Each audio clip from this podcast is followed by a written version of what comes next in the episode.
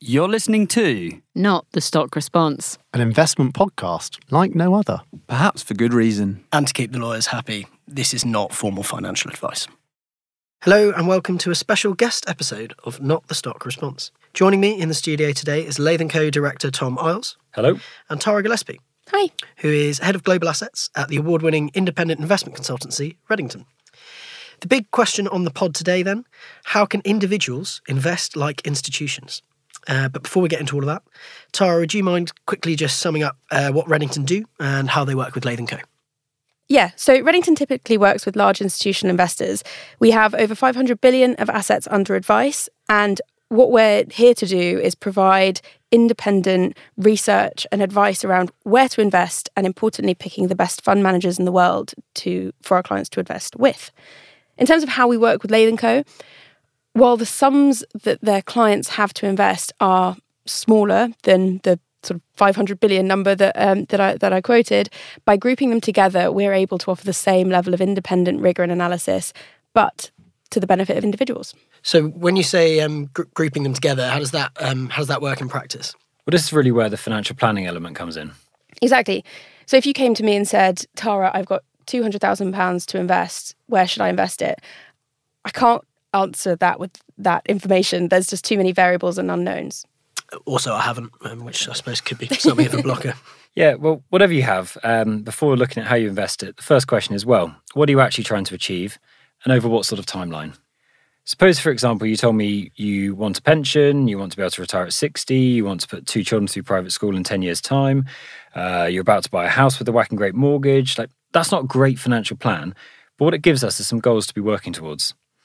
All of them have got different timelines and therefore different requirements for the money that you've invested at different stages to achieve that goal. Working with Redington, what we've done through Nother is essentially bucket those requirements to create five core model portfolios, each with different asset allocations and different levels of risk. Then there are an additional five that are broadly similar but with an ESG tilt. That way, Latham Co can ensure individual clients are invested in the right bucket for them at a given time, based on what they need to achieve, while Redington monitors the investment performance of those buckets. On the topic of performance, then, markets have been pretty shaky over the last year, uh, with lots of investors enduring sustained periods of low or even negative growth. Uh, and I suppose the question lots of them would be asking is, how long do you let an investment slide before before you say enough's enough? When do you call time on a loser? Yeah, well, I'm sure that's a question that a lot of people are going to be asking at the moment. Um, but my first question, and I suppose the first question we would always try and get our clients to to answer is was what is your criteria for a loser? Because thinking like an institutional investor, periods of negative performance, while painful, are somewhat in, an inevitable part of a long term investment strategy. But clearly, you know, I, I know this personally when individuals have in their eyes lost money or seen the value of their savings gone down, it's really easy to slide into emotional decision making. And that's what we're trying to help. So, as investment consultants, we're putting processes and frameworks in place to combat some of those behavioral and emotional biases that pop up all over the place when we're talking about money. And this is where individual discussions about attitude to risk and capacity to loss are also incredibly important. Something being down 20% on the year isn't what any investor wants to see, of course. But over a long enough investment horizon, if the fundamentals are good, if it's well suited to your investment goals, and it's just one part of a well diversified portfolio, then that painful period is barely going to register as a blip in the long run. But when you're at the sharp end of the spear, thinking like that takes a lot of discipline, right? Oh, absolutely. But that's one of the main differences, I suppose, between a typical institutional investor and a typical retail investor. And, and those are stereotypes. And clearly there there is a, a grey area and a middle ground. But but really what we're trying to say is no one thing is always the best and no one thing is always the worst. No matter what investment lens you look through, whether it's asset class or style or market, sector, geography, everything can can have its day and and and also have have a day where it it looks like the worst investment strategy in the world um, and that's one reason why proper diversification is so important and diversification is a really key tenet of a robust investment process Yeah, of course, because if you're always just chasing what looks attractive now, more often than not, you'll end up buying high and selling low on repeat, and you'll lose on both sides of the coin. Yeah, that sounds quite a lot like my fantasy football team. yeah. And um, we actually put a post out on LinkedIn over the summer that illustrates this point quite nicely. It was based on data that actually, in fact, came from Redington, and it showed that the best performing category has typically been different in almost every year of the past 15 years. What's more, the top performer in 2020, Momentum, was actually bottom in 2021.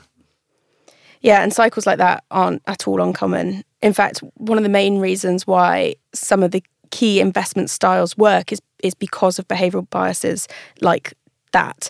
Um, and so, for example, trend following um, or momentum t- style investing, which is buying things that are going up and selling things that are going down, does actually work, but over over a specific time period. So in, in the short term, um, one investment bias or behavioral bias that tends not to work um, over any time period really is when people try to be too smart about timing the market and can often mean that you miss the best days in the market because you've decided to, to, to wait because you think you're not you're not quite there yet and once you add in the effect, that compounding effect of missing those days, it makes such a big impact on the outcome that you have down the line in 10, 15, 20 years' time. And this is a, a behavioral bias called heuristics. So you're basically taking a shortcut to an answer using just a few pieces of information. So something that you read in the FT or someone down the pub saying that they've made a decision, and suddenly you end up making a decision for yourself based on that information that's what we try and encourage our clients to avoid. And look, at the end of the day, our clients are also humans, um, like any retail investor is. So it's really important. But creating frameworks and processes to stop people letting those behavioural biases, what they read in the in the newspaper or what they've talked to people about, impacting their decision making, and try to stay invested through that whole market cycle. So, if periods of poor performance aren't necessarily uh, red flags, then what sort of signs should you look for?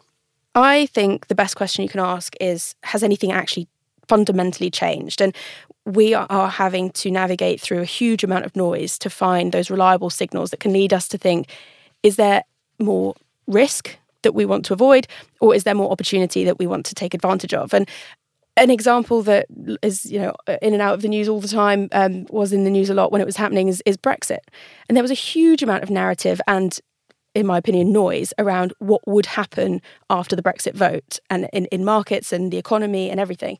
And the general consensus at that particular time was that it wouldn't happen and that the, the vote would be to, to not leave. Um, and if we'd then gone and advised clients and, and implemented investments assuming that and assuming we knew what would happen if that happened, then we could have ended up in a really difficult position. And so that that's the noise that I was talking about. A great example of this actually, so in January, government bonds were yielding 1%, or 10 year government bonds were yielding 1%. In October, they were four and a half to, to five percent and that, that's come back in. But that's a really useful signal where we can say well that asset that back in january was yielding us 1% is now yielding us four and a half to five percent. And we can make decisions around that and advise our clients that now might be a good time to uh, to rotate into those types of asset classes as we the conversation we've been having with your investment committee tom yeah, indeed. And because Another has discretionary permissions, whenever we need to make these changes, we're able to implement them really, really quickly. And as a general thing, it's all about being proactive rather than reactive. Oh yeah, and and that's that's exactly what I mean. Being proactive around signal, and it's a it's a hallmark of of the way institutional investors or well managed institutional investors uh, operate. Yeah, but what's being key here is making sure you're not making knee jerk emotional reactions, but rather monitoring the various risk factors rationally being objective, making sure you can make informed investment decisions. So, what sort of risk factors are we talking about? Well, it could be something as simple as that example Tara just had with interest rate movements impacting government bonds and their returns. Yeah. Or it could be that something fundamental has changed at the fund management house. So these active funds that uh, that your clients are invested in are all they all have people who are either making the investment decisions or designing the processes that informs those investment decisions. And if we identify upfront that a key individual is critical to a good outcome from that particular fund management house, we will identify that upfront. And if that person leaves, we want to be making a decision to sell before that then results in the poor performance that, that could be inevitable if you know a key person um, in any business uh, w- w- was was to leave. Or another fundamental change. If you've hired a fund manager to invest with a particular investment style and they're not delivering on that that thesis like we said earlier nothing's always the best and nothing's always the worst but we don't want to have too much of one particular thing in a portfolio. So we're looking for balance. So whilst we're looking for the best of the best definitely we know that some things are going to perform better than others at, at different times. And that's okay provided the portfolio is sufficiently diverse Yeah, exactly, exactly that point. Um, but if there's something in there that's no longer doing what it's supposed to, even if it's performing well, that balance gets thrown off and could be a cause for concern to us. Even if it's performing well. Yeah. So the the question you asked at the start was when when to call time on a loser. I suppose there is also time that you could call on on a winner.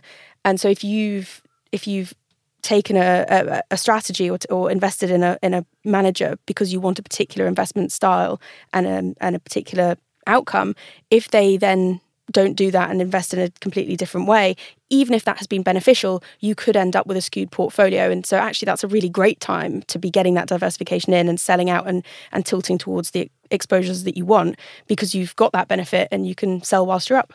So, what are the key takeaways then for individual investors? Um, I think thorough, independent investment research is obviously the key. It's the main thing that institutional investors tend to have the benefit of that, by and large, retail investors don't.